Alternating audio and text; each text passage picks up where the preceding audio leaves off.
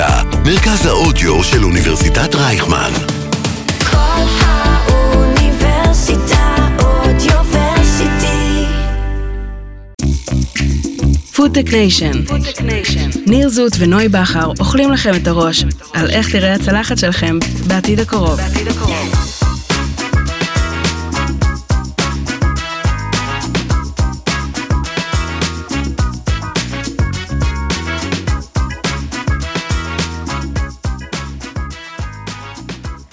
שלום, שלום, ניר, מה שלומך? שלום נוי, שלום, איזה כיף לנו עוד פרק. תמיד כשאני רואה אותך אני מחייכת, אני לא יודעת מה הופה, קורה לי. הופה, זה מוקלט, זה מוקלט. ושלום לכל המאזינים ומאזינות שלנו. אנחנו רוצים לשתף אתכם שאחת הפניות אה, שקיבלנו מהפרק האחרון הייתה מעניינת במיוחד. מאוד, מאוד. לחבר את השיח אל מי שאוכל את האוכל, מכין אותו, תואם אותו. מהמם, נוגע בו. למה זה תמיד חייב להישמע אצלך? לא משנה. אז היום נדבר על פודטק במסעדות של ישראל. איך מתמודדים השפים עם מוצרי גלם חדשים, ומה נזמין בקרוב במסעדות. איך מהפכת הפודטק תפגוש את הקולינריה המקומית. אולי לא הכל עניין של טעם. אוכל הוא נושא כלכלי וחברתי יותר ממה שחשבנו. אז איך הוא ייכנס לחיים שלנו? כן, אז אה, בשביל לענות על אלה, אנחנו כאן עם אישה מעניינת ונפלאה, שהיא מומחית קולינריה ומטבח, כותבת, יוצרת, מבשלת. ניר, אולי נגלה להם כבר מי זאת, עם, אה, אתה עם כל ההקדמות שלך. רותי רוסו. Foodtech Nation. איך תראה הצלחת שלכם בעתיד הקרוב. רותי רוסו, עיתונאית, שפית, חוקרת, מרצה, וכמובן שופטת בתוכנית המסעדה הבאה של ישראל. כמה טייטלים, רותי? זה בחצי תוכנית הלכה על רק להגיד את הטייטלים, אז מה שלומך? אז להתראות. טוב, אז אנחנו שמענו מה זה מזון מעיני התעשייה, הגיעו לכאן משקיעים, ממשלה, אבל רגע, מה איתנו? מי שאוכל את האוכל, מבשל אותו, מרגיש אותו, מריח, מסתכל עליו, תואם אותו. ולכן נראה לי השאלה הראשונה שמתבקשת, רותי, היא מהו אוכל טוב? ולמה אנחנו עושים מזה כזה עניין? אוקיי. קודם כל, השאלה מה זה אוכל טוב היא שאלה פוליטית במהותה. כי אנשים מגדירים אוכל טוב בצורות שונות, ו... ובסופו של דבר סביר להניח שכל אחד מאיתנו, כשהוא יגדיר מה זה אוכל טוב, זאת, הוא ירגיש שזאת ההגדרה הפרטית שלו, אבל זאת לא ההגדרה הפרטית שלו, זאת הגדרה שנובעת מהרבה מאוד אינטרסים שבנו את ההגדרה הזאת בראש שלנו. אה, זה נשמע קצת קונספירטיבי, זה פחות ממה שזה נשמע, אבל אני בטוחה שכל בן אדם שמתעסק טיפה בכלכלה, שמתעסק טיפה במציאות סביבו, רואה ש, שיש אה, באמת גופים עם הרבה מאוד כוח והרבה מאוד כסף, שרוצים לגרום לנו לחשוב דברים מסוימים. וההחלטה מה זה אוכל טוב היא החלטה עם משמעויות כלכליות עצומות. מה שאתה תגיד אה, שזה אוכל טוב, זאת החלטה שיש לה משמעויות אדירות, כי מה שאתה תגיד שזה אוכל רע, אה, יפגע במישהו כלכלית. הוא לא ירצה שאתה תחשוב שהוא אוכל רע. אז אה, זה אז- באמת מעלה את השאלה, כאילו, עד כמה יש לנו את ה-say ואת הטעם האישי ש- שלנו, כן. להגדיר מה זה אוכל טוב. אני, זה ממש הנושא שממנו כל, כל המחקר הפרטי שלי מתחיל מהנקודה הזאת. מ... אני, תמיד צוחקים עליי שלא משנה על מה מדברים איתי, זה יכול להיות באמת ברמה של שיחת בוקר טוב, בסוף אני מדברת על אוכל אתיופי. כי בשבילי זאת נקודת. מפתח, כאילו, העניין הזה, כל המחקר הפרטי שלי התחיל מאוכל אתיופי, באתי לעשות כתבה גדולה על אוכל אתיופי. ופתאום נתקלתי בתגובות של אורחים וחברים, אנשים הכי ליברליים, הכי פתוחים, שאמרו לי, אוכל אתיופי זה פשוט לא טעים. ואני שוב, אני חוזרת לשאלה הקודמת, מה זה אוכל טוב? מה זה אוכל טעים?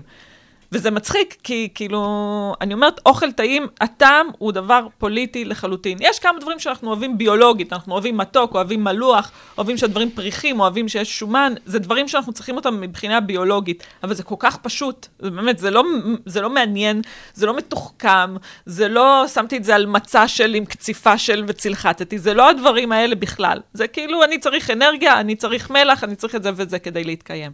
כל יתר הדברים שאנחנו משיגים אותם, מציגים אותם בצורה כל כך מתוחכמת של מה טעים, וכל אחד חושב על עצמו שיש לו טעם מאוד מפותח, ושהוא באמת אה, ענין והכול, בסוף זה דברים מאוד מאוד פוליטיים שיש מאחוריהם אינטרסים כלכליים, חברתיים וכלכליים, כי היום אי אפשר להפריד בין הדברים האלה. ו... והטעם האישי שלנו מוכתב. מ- מאינטרסים מאוד גדולים. ואני חוזרת רגע לא, לא, לאוכל האתיופי, כשאני אומרת שאנשים אומרים לי שאוכל אתיופי זה פשוט לא טעים, אה, כאילו, הם, כאילו מדובר בעובדה. בסופו של דבר, אם תשאל 100 מיליון אתיופים, הם יגידו לכם שהאוכל הזה מעולה. ואנחנו מיעוט קטן ודביל, שבאמת, אה, מה ה-say שלנו? האינטרסים שלנו אומרים את הדבר הזה, ועדיף לנו להגיד על מסיבות חברתיות, כלכליות, יחב"ליות, היסטוריות, עדיף לנו להגיד על אוכל יפני שהוא אוכל מעולה. כמה אנחנו אוהבים אוכל יפני, הייתם בסושייה ההיא, הייתם בסושייה הזאת, להם יש, הסושי בארץ הוא לא טוב, כולם מתפלפלים על הנושאים האלה. בערך כל רגע נתון שתרצה תוכל ללכת ו- ולקנות את כל מה שאתה צריך בשביל להכין אוכל יפני, ולעומת נכון. זאת, באמת, לאוכל אתיופי אין שום ביטוי. ובתוך הדברים שאני חקרתי לאורך השנים, ר- ראיתי והראיתי גם שיש משמעות לתל"ג, אה, אה, לתל"ג פר נפש, ל- לעוצמה של המדינה בתוך הזירה הבינלאומית, בשביל לקדם את המטבח שלה אה, מחוץ לגבולותיה. אז מה המקום כזאת. שלנו בתוך זה? עד כמה אישי הטעם שלנו? כמה באמת יש לזה מקום? הרי אז- אם, את- אם זה מש, לפי מה שאת כן. אומרת, אז בעצם אני יכול מכתיבים לנו. להתרגל, כן, לכל דבר שישימו לי להתרגל. בצלחת. זה נכון. קודם כל, זה, נתחיל מזה, אתה יכול להתרגל, אוקיי? לכל דבר שישימו לך, גם מה שנראה לך הכי לא טעים ודוחה, אתה תתרגל אליו, כשברגע שתהיה מספיק רעב, תאכל אותו פעם אחת, אחרי זה שש פעמים, ובסוף תתרגל ואפילו תאהב אותו. אני יכולה לתת פה כמה רעיונות של באמת מאכלים שאתה לא תעלה על דעתך לאכול, במיוחד אתה שאתה טבעוני, אבל, אה, אה, אבל בסוף כשאין לך את הלוקסוס, סליחה, של להיות טבעוני, אתה תאכל גם דברים לא טבעוניים, אוקיי? צר לי כאילו לטלטל את הספינה ככה, אבל, ו, וגם ת, תתרגל להם ואולי אפילו תאהב אותם. מה שכן חשוב בתוך העניין הזה של הטעם האישי, זה שבסופו של דבר הבחירות שלנו, זאת מערכת, כאילו אני מציגה את זה, הטעם האישי שלנו נובע מהרבה מאוד אינטרסים ומונע על ידי כוחות מאוד גדולים, אבל לכולנו ביחד יש הרבה מאוד כוח. כאילו, בחירות האוכל שלנו, אני לא מקלה בזה ראש. כלומר, בסוף, תהליכים ההיסטוריים, אני חושבת, הגדולים ביותר בעולם, המלחמות הכי גדולות, ה, אה, כל בניית המערכת הגלובליזציה, המערכת הכלכלית, הקפיטליסטית, הגלובלית, כמו שאנחנו מכירים אותה היום, נולדה מאוכל. זה, היא התחילה מאוכל, מסוכר. כאילו, המלחמות הגדולות, רעב זה דבר שמייצר מלחמות, זה, זה, זה, זה הדבר שהכי מטלטל ומייצר אי יציבות. אוכל, אנחנו מת, מתייחסים אליו היום באיזו צורה קצת מפונקת, תרבות האוכל, כאילו אוכל ומוזיקה ומחול, הכל באותו, אתה הולך... לס- כביכול יש לנו את זה בשפע, אז אנחנו כבר נכון. בשלב שאנחנו בוחנים את האוכל, מה מתייחסים. לזה קצת כמו אל תרבות. כן. כן. אבל אנחנו פשוט, אם, אם לא נראה כאילו מחול שישה ימים, אנחנו נהיה סבבה, אוקיי? אם, אם לא נאכל שישה ימים, נהיה פחות. אז זה לא באמת נמצא שם באותו מקום, זה קצת... אה, אה, אני חושבת שגם מאחורי הפיכת האוכל למידה מסוימת של, אה, אה, כאילו של תרבות וניתוק של הדבר הזה מההקשר ההישרדותי שלו, אני חושבת שזה קצת שטיפת מוח גם שעשו לנו, שוב, כדי שנקנה יותר ונצרוך יותר, ו- ונשכח את המקום הכי בסיסי של מה אוכל צריך להיות. מתי לדעתך השלב בהיסטוריה שזה באמת הפך למשהו שאת יודעת, אנחנו אוכלים בשביל לחיות ולא חיים בשביל לאכול? מתי זה, את את יודעת לה- להצביע על איזושהי נקודה בהיסטוריה שאנחנו פשוט הפכנו להיות סוג של בררנים ומסתכלים כן. על תרבות האוכל כמשהו... נון צדיקים המשמעותיים בתחום הזה, אני חושבת, היו באמת אחרי מלחמת העולם השנייה, סביבות שנות ה-50 וה-60, כשמתחילים באמת לייצר אוכל תעשייתי, בכמויות אדירות.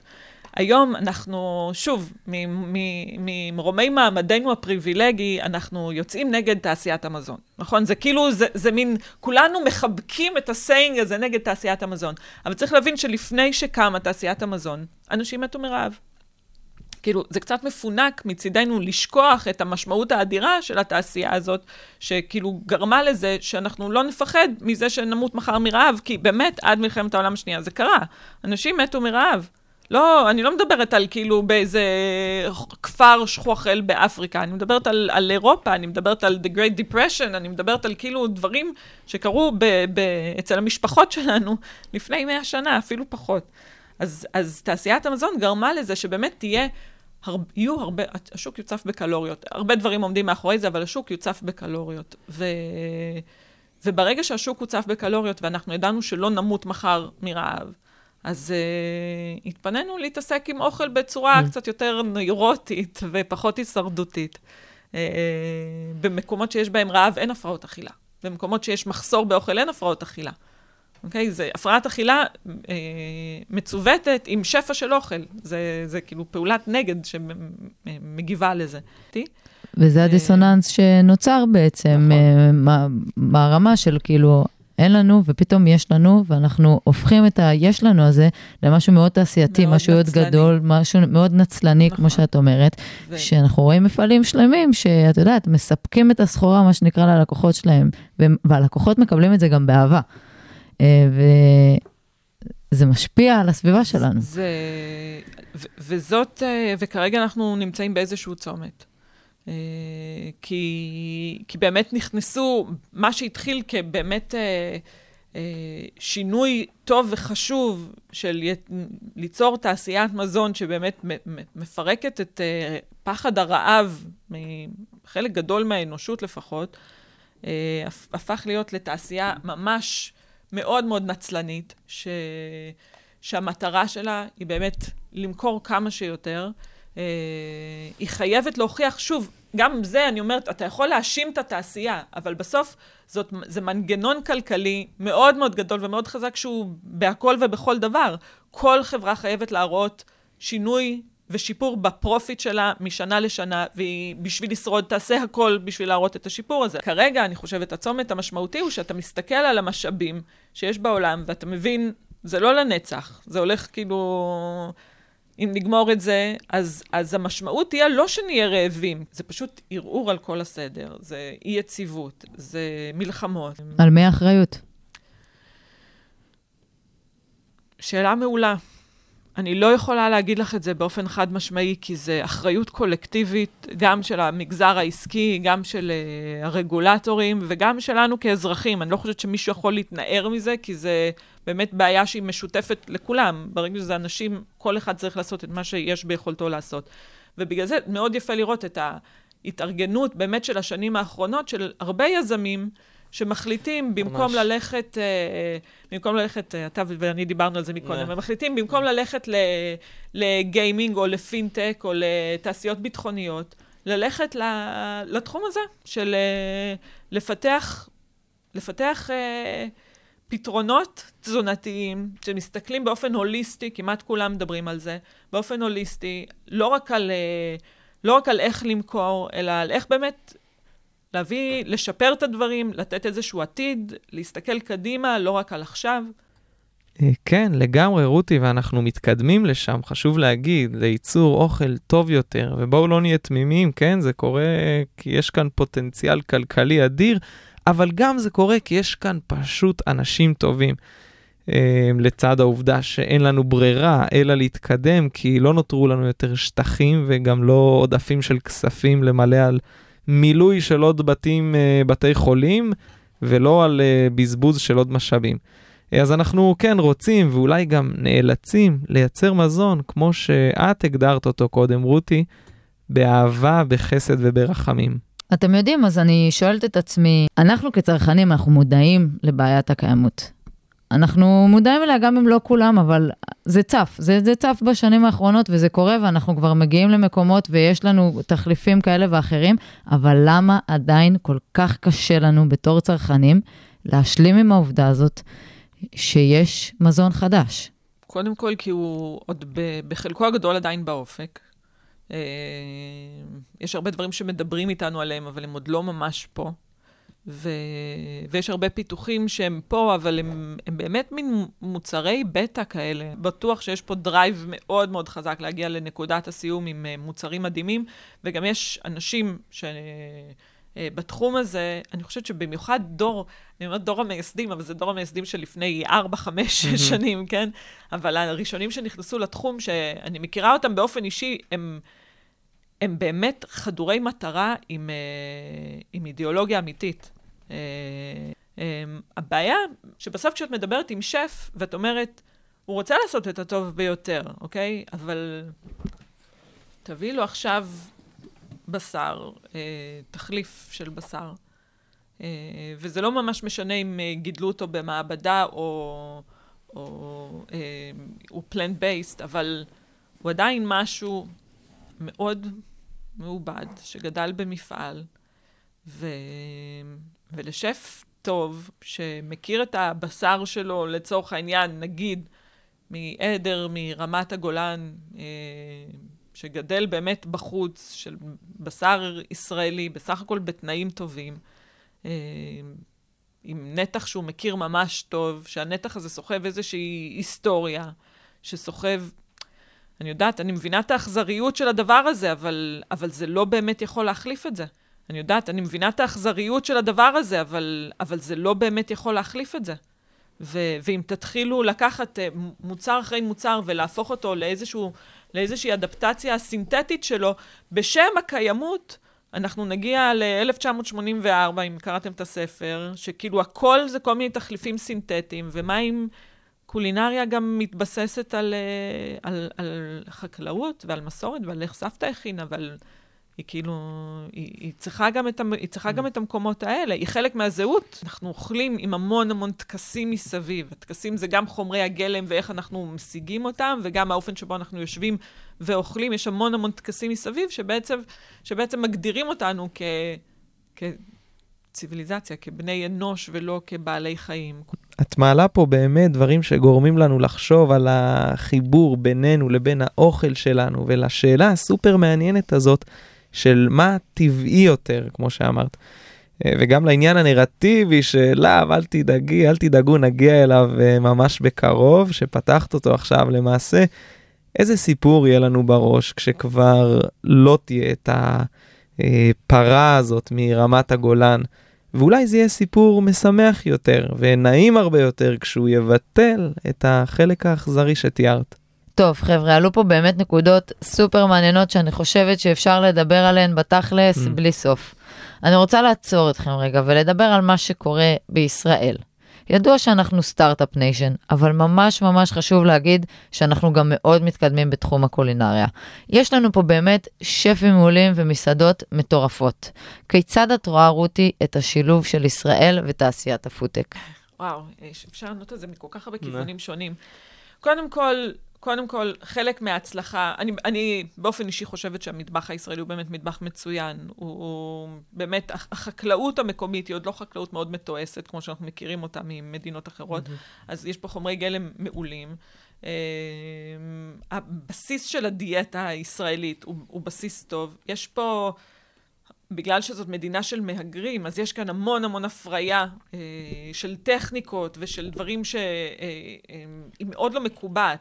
יש בזה גם דברים רעים, כל טרנד שמגיע לארץ ישר זה כאילו מתפוצץ פה, אתה תראה אותו בכל חור, ב, באמת בכל מקום, אבל יש פה גם משהו של, כמו בנעורים, זה כאילו מטבח מאוד מאוד mm. נעורי. המטבח הישראלי. יש בו הרבה מאוד אומץ, הרבה תעוזה, הרבה דברים מגניבים וחדשניים, וגם דברים קצת פתטיים, כמו בנוער, מה לעשות. ו- והעולם מסתכל על ישראל מבחינה קולינרית. עכשיו תיקחו, תכניסו באופן כללי את ה drive היזמי של הישראלים בכל תחום. באמת יש drive יזמי מאוד מאוד חזק, עם באמת אה, יכולת למידה ויכולת אה, אה, אה, ביצוע ופעולה מהיר, מהירים. יחד עם השגשוג של הקולינריה, ויחד עם עוד משהו שקיים אצל ישראלים, שהם אוהבים את ה-added value. כאילו, מתוך החינוך שלנו פה, ומתוך... אה, אה, אני חושבת שיש פה איזשהו חינוך ערכי בבסיס שלו, מתנועות נוער ומכאילו השירות בצבא, דוחפים לך, זה לא, אנחנו לוקחים את זה כמובן מאליו, אבל זה לא קורה בכל המדינות, וזה לא קורה בכל העולם. אז השילוב הזה של הקולינריה הישראלית עם הטק, כאילו, והיזמות, יחד עם uh, added value, מייצר פה קרקע מעולה להתפתחות של, uh, של ענף הפודטק. מדהים. אז ואם עכשיו ניקח את הדברים האלה ונחזור לדבר הקודם כן. שאמרת, לאיך בסוף פוגש עם, עם החדשנות ועם הרצון של השף הזה להיות הדבר הבא, ועם ההבנה של מה שקורה סביבו, ועם ה-DNA אולי הערכי, ובסוף השף הזה פוגש איזשהו משהו שהוא... אמ, כן. שהוא אז... חדש, חדש לו. נגיד אז... את זה ככה, כי זה יכול ללכת לכל מיני כיוונים. יש לנו כל, כל מיני כל, מוצרים כאלה. כמעט כל חברת פודטק שאני פגשתי, יגידו לך שהם מקימים את המפעל הראשון שלהם בארץ. ואחת הסיבות זה שהשפים הישראלים הם מאוד אדפטיביים, כאילו, קל לעשות איתם את המהלכים האלה, לנסות, לעשות אפילו חלק משלב הפיתוח יחד עם אה, שף ישראלי זה קלאסי, אה, וגם עם הקהל הישראלי. אה, אני חושבת שמבחינת השפים פה, שדווקא כן מנסים, בגלל שזאת מדינה שהשורשים שלה יחסית קצרים, כאילו, אנחנו כל כך צעירים פה, אז כן מנסים, השפים המקומיים, אני רואה אותם, כן מנסים לחפור לעומק, וכן מנסים לייצר פה שורשים מצד אחד, ומצד שני, הם, כל עולם הפודטק מאוד מאוד מסקרן, הוא מביא אפשרויות כלכליות ששפים, רוב השפים שאני מכירה, זה כאילו מאבק הישרדותי נונסטופ, ופתאום יכול להיות שיש פה איזה מקום שאפשר לקבל ממנו חמצן ו- mm. ו- ואפשרויות נשימה. ו- וצריך למצוא איזשהו balance בין... איזושהי נאמנות למסורת, איזושהי חדשנות, איזשהו ניסיונות עם uh, מוצרים חדשים, בלי לוותר על, uh, על להכיר את ה, מאיפה הדברים האמיתיים באו. ו, וכרגע זאת מין נדנדה שמנסים להחזיק אותה באמצע, היא בטוח לא תצליח, זה, זה מאבק נונסטופ, אתה כל הזמן תרד טיפה לפה, ואז תאזן טיפה לפה, ותרד טיפה לפה, ואני רואה שפים עושים בדיוק את זה. כאילו, טיפה מנסים להכניס איזושהי חדשנות, מביאים איזשהו משהו, חוזרים טיפה יותר למסורת, מנסים כאילו לשלב את הדברים האלה. זאת, אה, אה, זה, זה מאבק קיומי. הרגע שאת מקבלת עכשיו איזשהו מוצר חדש, עומדת במטבח, ואת, את או שפי, או את כן, כשפית, כן. ואת פותחת, ואת, יש כאן, מה, זה, זה מרגש? זה מתפשר? זה בטוח לא מתפשר, זה מרגש ומפחיד. אני מודה, אני, ואני הולכת, ואני הולכת להרבה חברות, ואני רואה את זה. הייתי באחת החברות שמייצרות, אה, שמייצרות אה, דגים אה, mm. אלטרנטיביים. ובעצם שם נפלה לי ההבנה ש... שכמעט כל המוצרים האלה, בסוף, כאילו משחקים עם מרקמים והכול, אבל בסוף זה, זה, זה, אתה מתחיל עם איזשהו חלבון מן הצומח, ואז אתה מייצר לו איזשהן אפליקציות של צבע ושל טעם וריח. והאפליקציות האלה הן סינתטיות לחלוטין. ככה שבעצם אני באתי עם רעיון של לקחת את אותו דג, אוקיי? או זה יכול להיות גם בשר, כי זה לא באמת משנה. Mm. אה, כי זה פלנט בייסט, ולייצר ריינבו פיש, אוקיי? והריינבו פיש יהיה בכל צבעי הקשת, ויהיה לו טעמים של אה, אננס ואוכמניות. עכשיו, אני אגיד את זה כאילו לאבא שלי, הוא יתעלף, אוקיי? אני אגיד את זה לבת שלי, אני רוצה להגיד לכם שאני יודעת בוודאות באיזה דג היא תבחר. היא הולכת בטוח על הריינבו פיש. אבל עכשיו שופכים לתוך התעשייה הזאת הרבה מאוד כסף, ונכנסים גם הספקולנטים וגם האנשים שכאילו מנסים לעשות מזה כסף מאוד מאוד מהיר, זה אפשרי. והריינבו פיש מעבר לפינה, אני מבטיחה לכם. מדהים. וואו, אני לא יודעת אם נהיה לי חשק אה, לריינבו פיש. אבל רותי, תספרי לנו קצת את מהחוויות שלך אה, עם מוצרי הפודטק. איך היה לך? ביום העצמאות האחרון אני הכנתי קבבים של, אה, אני לא עושה, אני בכוונה לא מזכירה שמות של כן. חברות, כן. אבל הכנתי קבבים מבשר אה, מן הצומח של אחת החברות הבאמת אה, מובילות בתחום הזה. ו... איך היה? היה מעולה. איזה וואו. כיף. מעולה, וכל דור הסבתות כאילו ירדו על זה. וואו. באמת, אז, אז היה מעולה. אז מה קורה היום בתחום המסעדנות? כשאת יודעת, הספק פוגש את השף, מה, מה, מה החיבור שנוצר? איך השפים מגיבים לתעשייה הזאת? ממה שאני רואה, אה, הם, הם כאילו מהססים, אבל הם, הם פותחים, את ה, פותחים את הלב, ופותחים את ה... הם נותנים לזה את ההזדמנות. כל השפים שאני מכירה, ממש בלי יוצא מן הכלל, אה, הכניסו, הכניסו מוצר כזה או אחר, לפחות לניסיון. הם מבינים שזה, הם מבינים שזה מגיע, הם מבינים את המשמעות של התעשייה, במיוחד עם בשר, אגב, כי כל השפים פה יודעים שבאמת... אה, אחוז כל כך קטן מהבשר שהם קונים באמת מגיע מקומי, הרוב אה, מגיע מחו"ל, עובר, או עובר תלאות איומות בדרך לכאן, mm. או נשחט שם. זה, או שאתה קונה פה בשר שאתה באמת לא יודע עד הסוף מי הוא ומה הוא וממה הוא עשוי. יש פה כאילו, זו תעשייה מאוד בעייתית, ואם מציעים לך עכשיו איזשהו מוצר שנותן לך חלופה ויציבות ו- ולקחת חלק ב- בעתיד, Uh, אתה מעדיף להיות חלק מבניית העתיד הזאת מאשר שהעתיד הזה יצנח עליך. אז, uh, אז אני רואה אותם כן, כן, נותנים לזה, כן נותנים לזה את ההזדמנות, אבל אני גם שומעת אותם מדברים מאחורי הגב, ו... ונחרדים מזה באותה מידה. באותה נשימה, אני... אבל זה טבעה של חדשנות, אני חושבת, לא? ממש. כאילו... לי- זה צריך להתרגל למשהו חדש ו- גם. וזה לגיטימי להיבהל וגם נבהלים בצדק. זה- היא- אתה יודע, אתה יודע מה האנשים שמפתחים את זה רוצים להכניס, אבל אתה מבין מעולה את, ה, את האנשים שיגיעו אחרי זה עם הריינבו פיש שלהם. אז מה, את חושבת שאולי אפילו רמת האמינות אה, בתעשייה הזאת גם מצד השפים, המסעדנים, וגם מצד הציבור אה, תתערער?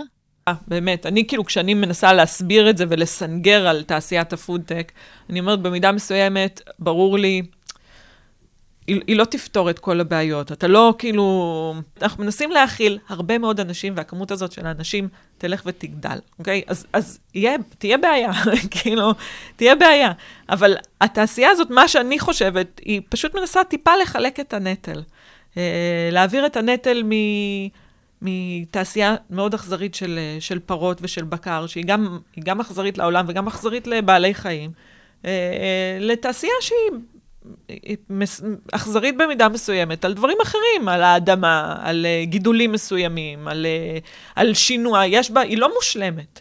אה, היא מייצרת כאילו בעיות, אבל היא מורידה, מורידה קצת מהעומס מ... מתעשייה אחרת. אני לא חושבת שתעשיית הבשר תחדל. זה לא, לא רואה את זה קורה, כאילו, היא לא תחדל, ואני מניחה שגם שפים ימצאו, יהיה להם נתח מסוים, או שימוש מסוים בבשר, יהיה כאילו מין שילוב בין שתי התעשיות האלה, כשאני באמת, באמת, שזאת, זה החזון הטוב שלי. כאילו, כשאני אומרת את זה, זה החזון הטוב. החזון הפ- הפחות טוב זה ששתי התעשיות האלה צומחות במקביל ומשגשגות מאוד מאוד מאוד, ובעצם אין הקלה לא על התעשייה הזאת ולא על התעשייה הזאת, ויש רק דחיפה של עוד מוצרים לעגלה שלנו.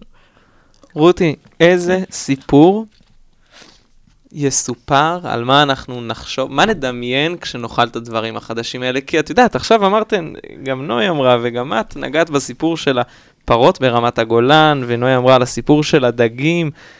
זה... את יודעת, את מכירה מקומות שאת נכנסת ואת רואה במסעדה את התמונה של הדייג עם הרשת ואת הכל. נכון. כמה אנחנו מחוברים לסיפורים האלה, ומה יהיו הסיפורים החדשים? לא יהיו סיפורים? זה ממש עצוב מה שאתה אומר. באמת. נפלו לה אני הפנים. כאילו, אני תמיד אומרת, אני באה עם הדיסטופיה, ואז אתה כאילו, גמרת אותי. שכזה, אני זוכר איך כשהייתי קטן, סבתא הייתה יורדת אה, ומביאה את כן. הנתח שנראה בדיוק כמו כל הנתחים הקודמים, נכון. וכאילו בוחרת אותו בסופר מתוך 70 נתחים שנראים בדיוק אותו דבר, בדיוק. כי הדפיסו אותם זהה, וכאילו... או מעיני שף שאומר את אותו הסיפור, רק שלכל המסעדות מסביב יש את אותו בדיוק הדבר את אותו בדיוק, אז מה הדבר. הוא מספר? יש פה תחושת תסכול. כן. אה, כן, אני לא חושבת שזה, אני לא, שוב, בגלל זה אני אומרת, אני לא חושבת שזה יחליף. אה, זה יקל, זה ימשיך להתקיים, אה, ואני מניחה שעל על נתח כזה של חלבון אלטרנטיבי יצטרכו, אה, בשביל לתת לו באמת צידוק ולתת לו קיום בתוך, בתוך עולם קולינרי, לארוז אותו בתוך... אה, לימונים מפרדס טוב, וירוקים שכאילו מישהו גידל ו- ונתן כן, את הנשמה שלו. יפה. הם יצטרכו להיכנס בתוך איזשהו קונטקסט שכן נותן להם את הטוב ואת החן ואת החסד נכון, ואת ואולי הרחמים. זה אפילו יותר חן וחסד ורחמים, כי את יודעת, בסוף את אומרת, הסיפורים ששמענו, שאנחנו מכירים, הם מבוססים הרי על תעשיות אכזריות, זה לא משנה לאיזה צד של המפה נכון. אנחנו משתייכים. ואם את כל הסיפור, כל הסיפור הזה יסופר על ידי אה, חקלאות אה, אולי, או שהעלים והפירות שנתנה לנו נכון. האדמה, אז אולי הסיפור הזה אפילו יהיה טוב יותר. ושלא נטעה, אוכל זו גם אומנות, כן? אה, בסופו של דבר שמגיעה לך הצלחת עם המזון אה, שמורכב מכל החומרים שחשבו עליו, והצלחות עצמו. יש פה, יש פה צד אומנותי ש, שאני חושבת... שיצטרך להתפתח מאוד. שיצטרך, נכון. שפים יצטרכו לחשוב, ממש. איך, איך, מה אני, מה אני הולך לעשות עם זה? נכון. איך אני הולך להתגבר על זה? מה אני מכניס עכשיו? וזה אתגר שגם חברות הפודטק צריכות לתת את המענה עליו. אני, אני, אני רואה את זה, זה, הן מבינות כבר, כאילו, הן חושבות על כמה צעדים קדימה האלה. Uh, וזה נכון שהצעד האומנותי יצטרך uh, להשתכלל, והוא ישתכלל בטח במקום כמו ישראל, כשבאמת כל כך יצירתיים ועם, uh, ועם כזה drive ב, בדברים האלה, אני, אני מניחה נראה פה הרבה בשורות גם, גם בתחום הזה. את חושבת שיגיע היום ששפים בעצמם, אה, את יודעת, תהיה להם את המכונה הזאת במסעדה, שהם בעצמם אה, ייצרו, ייצרו? כבר יש דברים לא רחוק מזה, כן. אה, ואז הם יכניסו כזה את הקפסולה לאותה מכונה, את הקפסולה של הסקלופס, או את הקפסולה של הפולקס, כזה, וכל פעם זה יוציא כזה מה, ש- מה שצריך לאותו. איך זה ישפיע על התחרות בתחום המסעדנות? אני מנסה לחשוב על עולם שבו התחרות הזאת יותר גרועה ממה שהיא כרגע, ואני לא יכולה לעלות על דעתי. אם יש באמת, Mm. uh, אם יש באמת, uh, זה אפילו לא בועה, כאילו, אני אומרת, הפודטק הוא בועה. המסעדנות זה פשוט מין כזה, זה כאילו יש צוק, אוקיי? שאחריו יש תהום. ואתה כל הזמן רואה אנשים רצים וכאילו, וקופצים. זה אפילו לא בועה שכאילו תציף אותם למעלה. כלום, הם פשוט קופצים ראש, כאילו, אני באמת רואה את כל האנשים האלה שפותחים מסעדות כל הזמן, ואומרת, מה עובר להם בראש? אני לא מצליחה להבין מה עובר לאנשים בראש שהם פותחים מסעדות כל הזמן. אתם יודעים שתל אביב היא מספר אחת בעולם, זה הזיה, במסעדות פר קפיטה. את, אתם מבינים כאילו את המשמעות של זה? אם יש לך הכי הרבה מסעדות פר אנשים, זה אומר שיש לך הכי מעט לקוחות, אוקיי? פר מסעדה, ו- והכי מעט כוח אדם. זה העסק נקודה הקל. מעניינת, אולי רותי, הם באמת, כאילו, אני- את שואלת למה, ואני באמת חושב למה. ואולי זה כי בן אדם רוצה להביע את עצמו ולהביע את ה... את יודעת, לה... להביא את עצמו, לפתוח את זה החוצה, ובמצב כזה, זה עוד יותר נותן אולי את המשמעות של איך הוא יוכל להביע את עצמו, כשחומר הגלם שהוא משתמש בו, יהיה גם החומר הגלם של המסעדה ליד. אני לא איתך בעניין הזה של בן אדם רוצה להביע את עצמו, בגלל זה הוא פותח אז למה, אז מה, הוא רוצה להתעשר? אני חושבת שהוא מסתכל קצת, אה, זה שהשפים הם היום מין גיבורי תרבות במידה מסוימת, ו, ו, ונדמה לך שזה קל. נדמה לך שאם אתה יודע לבשל טוב, אז זה, זה מה שנדרש. אני חושבת שזה פשוט, אה, שזה פשוט ענף מאוד מאוד מתעתע. זה, הוא פשוט לורינג, כאילו, הוא מייצר אשליה של כיף וזוהר, ואתה מאכין אנשים, להכין אנשים זה משהו, אני כאילו חוזרת ל, ל, למשפט של, אני אומרת, זה, זה תפקיד אלוהימי, אוקיי? אתה ממש. נותן לבן אדם, הוא מכניס לגוף שלו, זה הופך להיות טעים בגוף שלו, זה הופך להיות מישהו, זה תפקיד ענק, וכוח, וזה זה אקט מאוד כוחני, אוקיי? לתת למישהו לאכול, להכין לו אוכל. אה, איזה כיף לשמוע את זה, כי חשבתי שרק אני חושב כך. אז, אה, אז אני לא חושבת שזה מתוך יצר אומנותי נורא נורא, זה, זה, יש אחד, כאילו. ש, שפועל מתוך זה. אה, זה מדחפים אחרים, לדעתי, הצורך הזה לפתוח מסעדות, וזה מתוך איזושהי אשליה ו- וחוסר פיכחון אה, שגורם לך לחשוב שזה יהיה סבבה. ו- וכן, זה גם דוחף, אנש, דוחף הרבה שפים להיכנס ל- לעולמות הפודטק, כי, כי הם, קשה להם כל כך לשרוד, ש, שהפודטק נראה להם כמו אופציה שיכולה לעזור להם. וגם העולם הזה צריך אותם, כי בסופו של נכון. דבר מדען לא יכול להיות שף. נכון. מדען לא יכול להיות שף. לא, הם, הם שני אנשים שונים, זה פונקציות שונות. ו, ו, ובאמת, יש פה איזושהי סימביוזה, איזושהי כאילו הזנה הדדית כרגע אה, בין שני הענפים האלה, שנהנים אחד מקיומו של השני. אה, וזה ששניהם צריכים אחד את השני. לא יודעת לכמה זמן זה ימשיך, אבל כרגע זה, זה עובד. רודי, את אומרת הרבה פעמים את המילה סינתטי, כן. ומעניין אותי רגע, וגם דיברת על ה... כאילו, כאילו יש פה משהו שהוא סינתטי אל מול משהו שהוא טבעי, מהמם. אבל uh, אנחנו רואים קצת מה קורה היום בטבעי הזה, ואנחנו נכון. הגענו, אני הגעתי ממנו, עבדתי ברפת, אה, נכון, ו- אתה צודק ואת מאוד. גם מכירה את המשקים החקלאיים של בעלי החיים, חקלאות בעלי חיים נכון. מקרוב. אנחנו רואים שהאנרגיה של... סינתטיזציה מוחלטת של בעלי ו- חיים, עוד נכון. כאילו. בדיוק, והאנרגיה שם לא נראה שהיא הכי גבוהה, לאורך מהמם. כל התהליך שעובר הבעל חיים שמסיים נכון. כמוצר מזון. נכון. אה, נוסיף לזה את החומרים שאני זוכרת, אה, שהיו ממלאים את כל הרפת שהיינו מזריקים לפרות. אה, אני משווה את זה לדבר השני, שזה למעשה גם גדל בצורה די... זאת אומרת, היו שם תאים שגדלו בצורה טבעית, בתנאים היגייניים, כן, ללא מערכת עצבים, ללא בעל החיים. כן. אבל הם עדיין גדלו, והם גדלו בסביבה טובה, והם לא חוו אולי את ה... הרבה מהדברים השליליים על שאנחנו סוג רואים במשקים. מסוים אתה מדבר פה של אל- אה, alternative protein, כאילו של protein אלטרנטיבי, אבל כן, כן, אז אבל... מה ההתייחסות ש... כן. שא', שאתה צודק, ש... שיש, אה, כאילו שהתיעוש של, של תעשיות מן החי הוא, הוא גם... הוא גם מייצר סינתטיזציה של משהו שאנחנו לא תופסים אותו כסינתטי כשאנחנו קונים אותו בסופר, ו... וגם מייצר המון אכזריות. אה, אני כן חושבת שיש אמת מוחלטת ב... ב... ב... באכזריות, כאילו, אני כן מזהה פה, אני כן חושבת שיש פה אמת מוחלטת. יש, בשביל לנסות להכיל את העולם, יש מחשבה מאוד מאוד טובה ונכונה אה, להוריד את העומס מתעשיות מן החי ולהעביר אותו למקומות אחרים. אני חושבת שזאת מחשבה מאוד מאוד נכונה וטובה. מגיעה גם כאילו עם דברים שיכולים להיות מפחידים, בטח אם הם מנוצלים באופן מוגזם.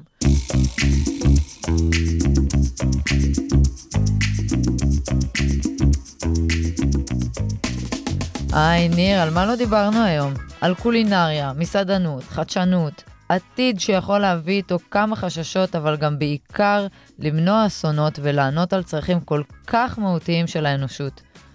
אני אישית חושבת שתעשיית הפודטק תביא איתה הרבה יצירתיות, גם מהטכנולוגיה וגם מהציבור שישתמש במוצרים שלה בסופו של דבר. כן, אנחנו במין אה, מיליון אפשרויות חדשות לייצור מזון שבשנייה אחת נכנסו לנו לחיים.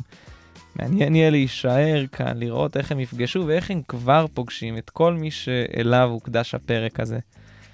אני חושב שמעל הכל יש לנו הזדמנות לייצר מחדש, ממש מאפס, תעשייה מותאמת יותר, בריאה יותר ופשוט טובה יותר, שזה לא כזאת, כזה חוכמה, כן, להתחרות בזו שאנחנו מכירים, שנבנתה לפני 12,000 שנים בעולם שונה לחלוטין.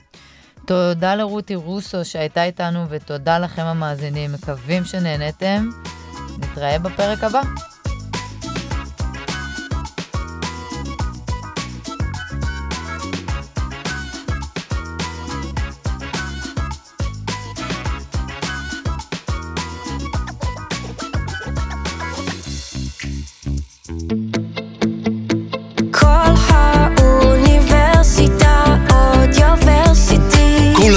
האוניברסיטה, מרכז האודיו של אוניברסיטת רייכמן.